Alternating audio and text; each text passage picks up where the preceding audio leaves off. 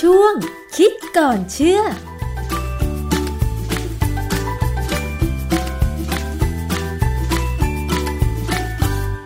พบกันในช่วงคิดก่อนเชื่อกับดรแก้วกังสดานนภัยนักพิษวิทยานะคะ สืบเนื่องมาจากการเกิดการระบาดของเชื้อไวรัสโคโรนาสายพันธุ์ใหม่ ที่ระบาดมาจากเมืองอู่ฮั่นประเทศจีนนะคะทำให้เราต้องตื่นตัวในการที่จะป้องกันตัวเอง วิธีหนึ่งค่ะที่เราจะป้องกันไม่ให้สัมผัสกับเชื้อนี้ได้ นั่นก็คือ การล้างมือให้สะอาด แล้วก็การทำความสะอาด พร้อมทั้งการฆ่าเชื้อในบริเวณ โดยเฉพาะที่เป็นที่สาธารณะนะคะทีนี้เราจะมั่นใจได้แค่ไหนกับวิธีการฆ่าเชื้อไวรัสโคโรนานะคะ เราไปฟังในแง่ทางด้านของพิษวิทยากับอาจารย์แก้วกัน อาจารย์คะ การฆ่าเชื้อไม่ว่าจะเป็นน้ำยาล้างมือนะคะ หรือว่าจะเป็นน้ำยาฆ่าเชื้อตามสถานที่ต่างๆ เนี่ย มันมั่นใจได้ไหมว่ามันจะสามารถทำลายเชื้อไวรัสโคโรนาสายพันธุ์ใหม่นี้ได้นะคะ คือตอนแรกเนี่ยสมัยก่อนเนี่ย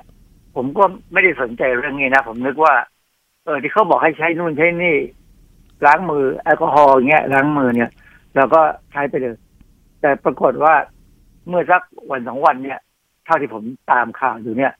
ก็พบว่าสายการบินของเราเนี่ยสายการบินไทยเนี่ยนะเขารับมือโคโรนาไวรัสเนี่ยโดยการอบพ่นฆ่าเชื้อในเครื่องบินที่ไปจีนนะซึ่งมันมีราวๆสิบหกเที่ยวต่อวันเนี่ย เขาบอกเครื่องบินที่ไปเนี่ยจะต้องถูกอบฆ่าเชื้อตามมาตรฐานของกระทรวงสาธารณสุข และองค์การอนามัยโลก ก็ไปดูรายละเอียด ปรากฏว่าการบินไทยเนี่ยเขาใช้น้ำยา ซึ่งมันเป็นชื่อการค้านะว่าคอล่าหนึ่งสี่ห้าสองผมว่าเอ๊ะน้ำยาคอล่าหนึ่งสี่ห้าสองนี่มันไม่ใช่แอลกอฮอล์เลยเพราะปกติเนี่ยเราก็รู้ว่ามันจะมีแอลกอฮอล์เจล หรือว่าเป็นน้ำแอลกอฮอล์ที่ของ องค์การเภสัชขายเนี่ยนะแล้วก็อาจจะเป็นอย่างอื่นอีก เพราะว่าการฆ่าเชื้อเนี่ย ถ้าฆ่าเชื้อบนมือเราเนี่ย ก็จะใช้แอลกอฮอล์ซะส่วนใหญ่แต่ถ้าเป็นการฆ่าเชื้อบนสถานที่บนโต๊ะลูกบิดอะไรก็ตามเนี่ย มันจะมีสารเคมีอื่น ๆ ที่เขาใช้ ซึ่งมันจะมีความแรงกว่าแอลกอฮอล์หรือเปล่าเราก็ไม่รู้นะเพราะว่าผมไม่เคยเห็นมีใครมาพูดเรื่องนี้ และสมัยที่เรียน ปริญญาตรีหรือปริญญาโทเอกก็ตามเนี่ย ในวิชาเกี่ยวกับจุลชีววิทยาเนี่ย เวลาเราเราจะทำแลบจะทำงานศึกษาเกี่ยวกับไอ้พวกจุลชีวันเนี่ยนะหรือพวกที่เราเรียกว่าไมโครออร์แกนิซึมเนี่ย ก่อนที่เราจะทำแลบอะไรก็ตามเนี่ย เราจะต้องใช้แอลกอฮอล์เจ็ดสิบเปอร์เซ็นเช็ดมือให้สะอาดนะเพื่อลดการปนเปื้อน แต่ครั้นี้แต่ถ้าเป็นการล้างโต๊ะเนี่ย โต๊ะทำงานเนี่ย เราจะใช้สารอีกตัวหนึ่งเป็นสารพวกฟีนอลซึ่งแรงมากนะเป็นสารอันตรายนะเช็ดโต๊ะขนาดที่เช็ดเนี่ยเราต้องใส่ถุงมือค่ะนะอันนี้ก็เป็นวิธีการหนึ่งที่เรารู้ แต่ว่าคนทั่วไปคงไม่รู้ คนทั่วไปที่ไม่ได้เรียนทางด้านวิทยาศาสตร์สุขภาพเนี่ย อาจจะรู้แค่ว่าถ้าเป็นการจะฆ่าเชื้อบนพื้นเนี่ย อาจจะต้องใช้สารพวกไฮเปอร์คลอไรด์ซึ่งมันมีหลายยี่ห้อ ซึ่งอันนั้นจะเป็นสารที่อันตราย เพราะจะมีกลิ่นเหม็นต่างจากแอลกอฮอล์แค่นี้ทีนี้เครื่องบินเนี่ยมันเป็นสถานที่ปิด เพราะว่าเวลาเราบินไปในอากาศเนี่ยเขาต้องปิดทั้งหมดและปรับความดัน เพราะว่าเวลาบินไปสูงๆเนี่ยความดันมันต่ำกว่าที่มนุษย์จะอยู่ได้ ออกซิเจนต่ำนะเขาก็ต้องปรับปิดให้ปิดให้มันสนิทแล้วก็ปรับความดันแล้วก็มีออกซิเจนให้ผู้โดยสารเนี่ยหายใจได้สบายถ้าน้ำยาที่เขาใช้ฆ่าเชื้อเนี่ย มันต้องเป็นน้ำยาที่มีประสิทธิภาพสูง เจ้าคอล่าหนึ่งสี่ห้าสองเนี่ย ผมก็ไปค้นดูในโดยใช้ Google เนี่ยนะ ก็พบว่ามีบริษัทที่ผลิต แล้วเขาก็บอกว่าน้ำยาเขาดียังไง แต่เขาไม่เคยบอกเขาไม่จะไม่บอกว่า องค์ประกอบมันคืออะไรค่ะ ผมก็สงสัยเอ๊มันปลอดภัยจริงไหม ก็พยายามคน้นคือมันมีวิธีการค้นในระดับที่ลึกไปอีกนิดนึงก็สามารถเข้าไปค้นได้ เพราะว่าคนที่เรียนทางด้านเคมี หรือชีวเคมีหรือแม้กระทั่งทางด้านพิวิทยาเนี่ย เราจะรู้ว่ามันจะมีเว็บไซต์บางเว็บไซต์ซึ่งเป็นขององค์กรราชการของอเมริกาเนี่ยเขาจะให้ข้อมูลรายละเอียดของสารเคมีกับทุกตัวเลยค่ะนะฮะก็ไปพบว่าเจ้าคอล่าหนึ่งสี่ห้าสองเนี่ยมันมีสูตรเคมียังไงบ้าง สรุปแล้วในเว็บไซต์ที่ให้เกี่ยวกับองค์ประกอบของสารเคมีที่ทางการบินไทยนำมาฉีดพ่น ในเครื่องเพื่อฆ่าเชื้อที่ชื่อว่าคอล่า1452 เนี่ย มันมีองค์ประกอบอะไรบ้างคะอาจารย์ ครับมันมีองค์งประกอบเป็นสารพวกquaternary ammonium เราเป็นเกลือนะฮะเป็นเกลือแอมโมเนียม แต่เป็นเกลือพิเศษที่ว่ามันมันมีประจุ เขาใช้สองตัวผสมกัน แล้วก็มีการเอาแอลกอฮอล์สมมติส่งผสมลงไปนิดหนึ่งคือสิ่งเอ่อในข้อมูลทางในอินเทอร์เน็ตที่ผมเข้าไปดูเนี่ย เห็นมีเปอร์เซ็นต์เลยนะฮะว่าเขาผสมกันยังไง แต่ว่าผมจะไม่พูดถึงตรงนี้ เพราะว่าจริงๆแล้ว มันเป็นสิทธิบัตรนะฮะเขาก็เอาเนี่ยจะพ่นออกไป แล้วเกลือพวกเนี้ยมันมันจะฆ่าเชื้อได้ มันมีศักยภาพในการฆ่าเชื้อรายละเอียดเนี่ยมีบอกชัดๆนะฮะเดี๋ยวเราจะคุยกันอีกทีหนึ่งอาจารย์คะเกลือที่นำมาผสมเนี่ย มันต่างจากเกลืออย่างเช่น เกลือแกงของเรายังไงคะคือคำว่าเกลือเนี่ย เป็นการบอกว่า สารตัวนั้นไม่มีฤทธิ์เป็นกรดกรดหรือเป็นด่างอย่างเกลือแกงเนี่ย มันก็เป็นสารที่ไม่มีฤทธิ์กรดหรือฤทธิ์ด่าง เพราะว่าจริง ๆ เกลือแกงเนี่ยถ้าเราทำการศึกษาเรื่องเคมีเนี่ย เราจะเอาด่างโซเดียมไฮดรอกไซด์หรือโซดาไฟเนี่ยมาผสมกับกรดเกลือ หรือไอ hydrochloric acid พอเราเอาด่างกับเกลือกับกรดผสมกันเนี่ย สิ่งที่ได้คือเกลือและเกลือของ ระหว่างโซเดียมไฮดรอกไซด์กับ hydrochloric acid เนี่ย เราจะได้โซเดียมคลอไรด์ซึ่งก็คือเกลือแกงค่ะในขณะที่ไอเกลือแอมโมเนียมเนี่ยก็เป็นการเอาด่างพวกแอมโมเนียมที่เป็นมีมีแอมโมเนียมแอมโมเนียมเป็นองค์ประกอบเนี่ยนะมาผสมกับกรดบางตัว แล้วมันก็จะได้เป็นเกลือ แต่เป็นเกลือในรูปที่เราเรียกว่า quaternary ammonium salt ซึ่งซึ่งเป็นเกลือพิเศษที่มีประจุ แล้วก็มันสามารถจะฆ่าเชื้อได้ อืมค่ะนะอันนี้กลับมาก่อนที่แอลกอฮอล์เนี่ย คือแอลกอฮอล์ที่เราใช้ปัจจุบันเนี่ย ที่เขามีการขายขององค์การเภสัชเนี่ย มันจะเป็นแอลกอฮอล์ที่มีแอลกอฮอล์ผสมกับน้ำอ่าแอลกอฮอล์จะมีเจ็ดสิบ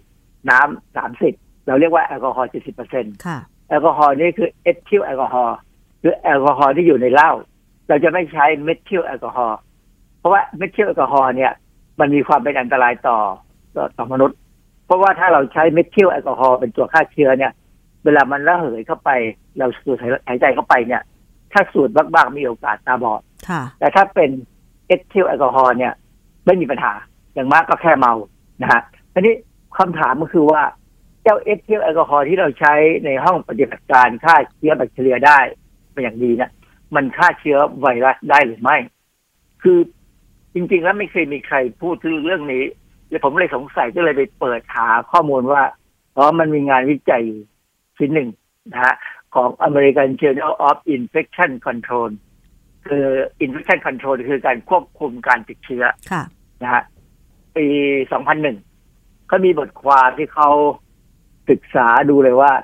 น้ำยาฆ่าเชื้อ 6 ชนิด ซึ่งได้แก่สารประกอบฟีนอล สารประกอบฟีนอลที่ผมบอกแล้วว่า เวลาเราทำห้องทำงานในห้องปฏิบัติการเนี่ย เวลาเราเช็ดโต๊ะเนี่ย เรามักจะใช้สารประกอบพวกฟีนอลค่ะนะฮะเป็นสารประกอบฟีนอลอันหนึ่งชนิดที่สองนี่ก็จะเป็นอันนี้คือเอทานอล70%ก็คือที่เราซื้อจากองค์การเภสัชได้ค่ะนะฮะชนิดที่สามคือโซเดียมไฮโปคลอไรด์ซึ่งพวกนี้มีขายหลายยี่ห้อนะฮะทำให้ผ้าขาวนะค่ะฮะ ตัวที่สี่นี่จะเป็นสารพวกเขาเรียกว่าพาทาราดีไฮซึ่งก็เป็นกลุ่มอะดีไฮเป็นชื่อสารเคมีนะฮะค่ะตัวที่ห้านี่จะเป็นเจลทำความสะอาดมือ ซึ่งมีเอทานอล62เปอร์เซ็นค่ะมันต่างจากเอทานอลที่องค์การเภสัชขายนะ อันนั้น70อันนี้62ค่ะและชนิดที่6นี่เป็นสเปรย์สำหรับฆ่าเชื้อบนมือ อันนี้ก็มีเอทานอล71เปอร์เซ็นอันนี้มากกว่าหน่อยใกล้กับของใก ล้กับขององค์การเภสัชเลยค่ะ70 71ที่ไม่ต่างกันนะทั้งหมด6อย่างเนี่ยก็เอามาทดลองว่ามันจะฆ่าเชื้อไวรัสโคโรนาสองชนิดได้ไหม ไวรัสโคโรนาที่เขาใช้เนี่ย อันหนึ่งเป็นไวรัสทำให้เกิดตับอักเสบในหนูถิบจะอีกชนิดหนึ่งเป็นไวรัสโคโรนาที่ทำให้เกิดการอักเสบในทางเดินอาหารของสัตว์ทั่วๆไปค่ะซึ่งเอ่อตัวหลังนี่สัตวแพทย์เขาจะรู้จักดีแต่เขาเรียก transmissible gastroenteritis virus คือในการศึกษาเนี่ยเขาก็เอาสารละลายไวรัสแต่ละชนิดเนี่ยทาลงบนพื้นโต๊ะที่เป็นสเตนเลสโต๊ะเหล็กที่เป็นสเตนเลสเนี่ยเสร็จแล้วเขาก็เอาสารฆ่าเชื้อต่างๆ เนี่ยฉีดพ่นหรือทาลงไปบนไวรัสค่ะที่เขาคงต้องมีโต๊ะหลายๆโต๊ะนะ ผลสรุปออกมาเนี่ย พบว่าเอทานอลเจ็ดสิบเปอร์เซ็นต์พูดง่ายๆ ที่องค์การเภสัชขายเนี่ยค่ะที่มันจะมีสีฟ้าๆเนี่ยได้ผลดีที่สุด คือกล่าวว่าถ้าสมมติว่ามีเชื้อหลายตัวค่ะมันจะฆ่าได้ประมาณ 99เปอร์เซ็นต์เลย โอ้ ค่ะ คือไอ้ไอ้นี่ภาษาทางจุลชีววิทยาเขาเรียกว่าสาม log kill สาม log kill log อะไร log ที่มันเป็นเป็นกระบวนการทางคณิตศาสตร์ ที่มันจะมีตัวเลขที่เป็นเลขฐานธรรมดาเนี่ย เราก็รู้ว่าหนึ่งถึงสิบถึงร้อยถึงพันแต่ถ้าเป็น log เนี่ย เป็นอีกแบบหนึ่งคนที่เรียนทางคณิตศาสตร์หรือเรียนทางวิทยาศาสตร์จะรู้จักคำนี้พอสมควร แต่ว่าถ้าเป็นทางด้านจุลชีววิทยาเนี่ยเขาจะใช้คำว่าเป็นสาม log kill ค่ะคือถ้าเป็นสี่ log kill จะยิ่งฆ่าได้มากกว่าอะไรอย่างเงี้ยนะอ๋อเพราะฉะนั้นเอทานอลนี่ดีที่สุดเอทานอลเจ็ดสิบเปอร์เซ็นต์นี่ดีที่สุดค่ะแล้วรองลงมาก็คือสเปรย์สำหรับฆ่าเชื้อบนมือเจ็ดสิบเอ็ดเปอร์เซ็นเอต์ทานอลประมาณเจ็ดสิบเปอร์เซ็นต์เออเจ็ดสิบเอ็ดเปอร์เซ็นต์เนี่ย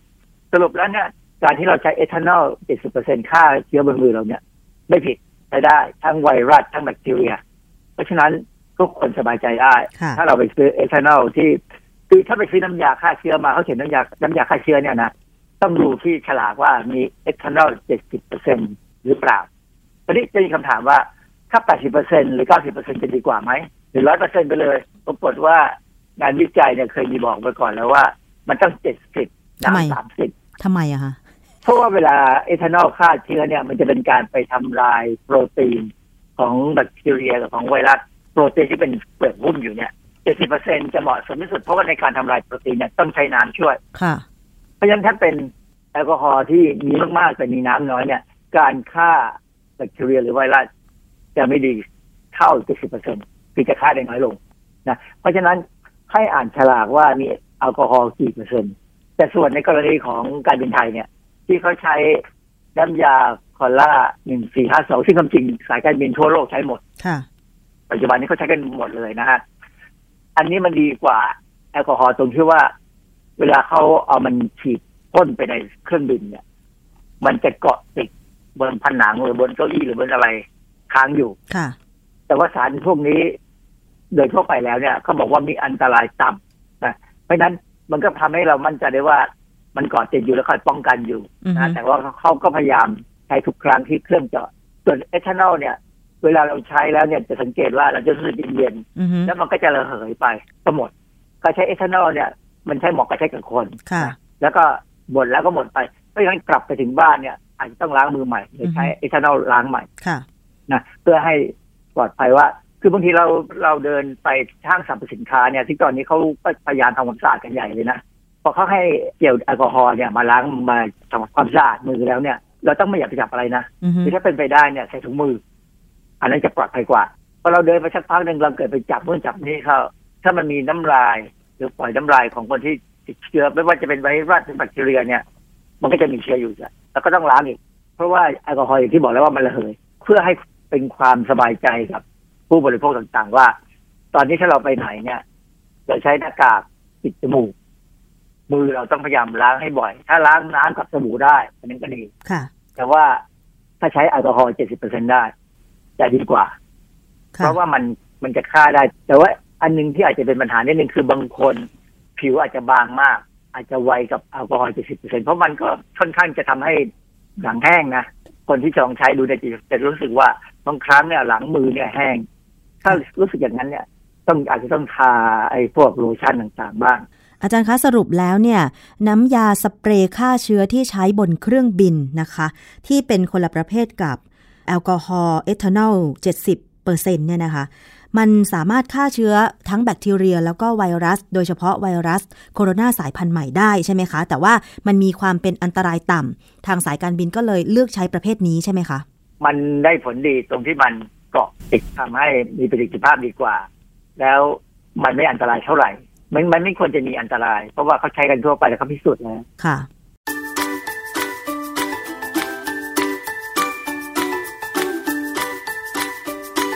ช่วงคิดก่อนเชื่อ